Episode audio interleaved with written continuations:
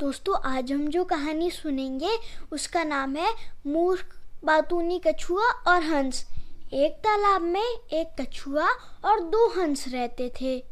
हंस जो थे, वो बड़े अच्छे थे और जल्दी किसी से दोस्ती कर लेते थे। इसलिए कछुए और हंस की दोस्ती होते देर ना लगी। वो दोनों बहुत अच्छे दोस्त बन गए। एक बार क्या हुआ? तालाब में सूखा पड़ने लगा बुरी तरीके से।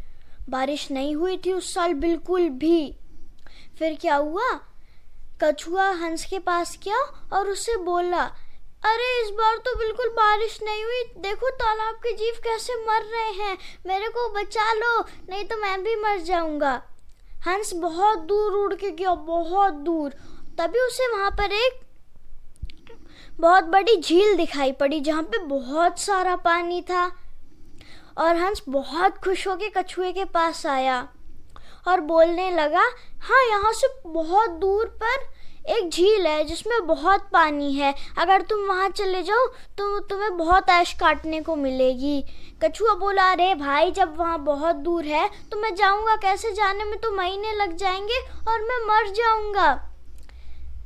हंस बोला, रुको, मैं कुछ सोचता हूँ। हंस के दिमाग में एक आइडिया आया और वो कछुए से बोला हाँ हम दोनों हंस क्या करते हैं? दो लकड़ी के सिरे लेते हैं, एक तरफ़ ये हंस पकड़ लेगा, एक तरफ़ मैं पकड़ लूँगा। और फिर क्या होगा? तुम बीच में लकड़ी को अपने मुँह से दबा लेना और हम दोनों उड़ेंगे तो तुम भी उस लकड़ी में फंस के उड़ते रहोगे। लेकिन हाँ मैं तुम्हें एक चेतावनी देता हूँ। अगर तुमने उड़ान के दौरान अपना मुँह खोला तो तुम्हारा क्या होगा? ये हम सब नहीं जानते। कछुआ बोला हाँ ठीक ठीक, मैं बिल्कुल अपना मुँह नहीं खोलूँगा। तीनों उड़ने लगे। तभी वो एक ऐसे कस्बे से निकल रहे थे, जहाँ पे बहुत सारे लोग रहते हैं। लोगों ने देखा, कछुआ आसमान में उड़ रहा है। लोग तो आश्चर्यचकित रह गए। ऐसा कैसे हो सकता कछुए के तो पंख भी नहीं होते जो आसमान में उड़ेगा। सारे लोग अपनी अपनी छतों की ओर दौड़े।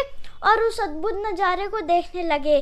कछुआ भी इस अद्भुत नज़ारे को देख रहा था। वो थोड़ा कंफ्यूज हो गया कि आज तक तो किसी ने मेरे को देखा नहीं और इतने ध्यान से बड़े लोग मुझे देख रहे हैं। उसने बोला, अरे हंस, देखो, हम लोगों की तरफ़ सब देख रहे हैं। जैसे ही उसने ये बोलने के लिए अपना मुँह खोला, वो सीधा नीचे आके गिरा और उसकी हड्डी पसली भी नहीं मिली। तो दोस्तों, इस कहानी से हमें ये शिक्षा मिलती है कि हमें तभी अपना मुँह खोलना चाहिए जब ज़रूरत हो, नहीं तो हमें उसके लिए बहुत बड़ी कीमत चुकानी पड़ सकती। अगर कहानी अच्छी लगी हो लाइक शेयर सब्सक्राइब करें।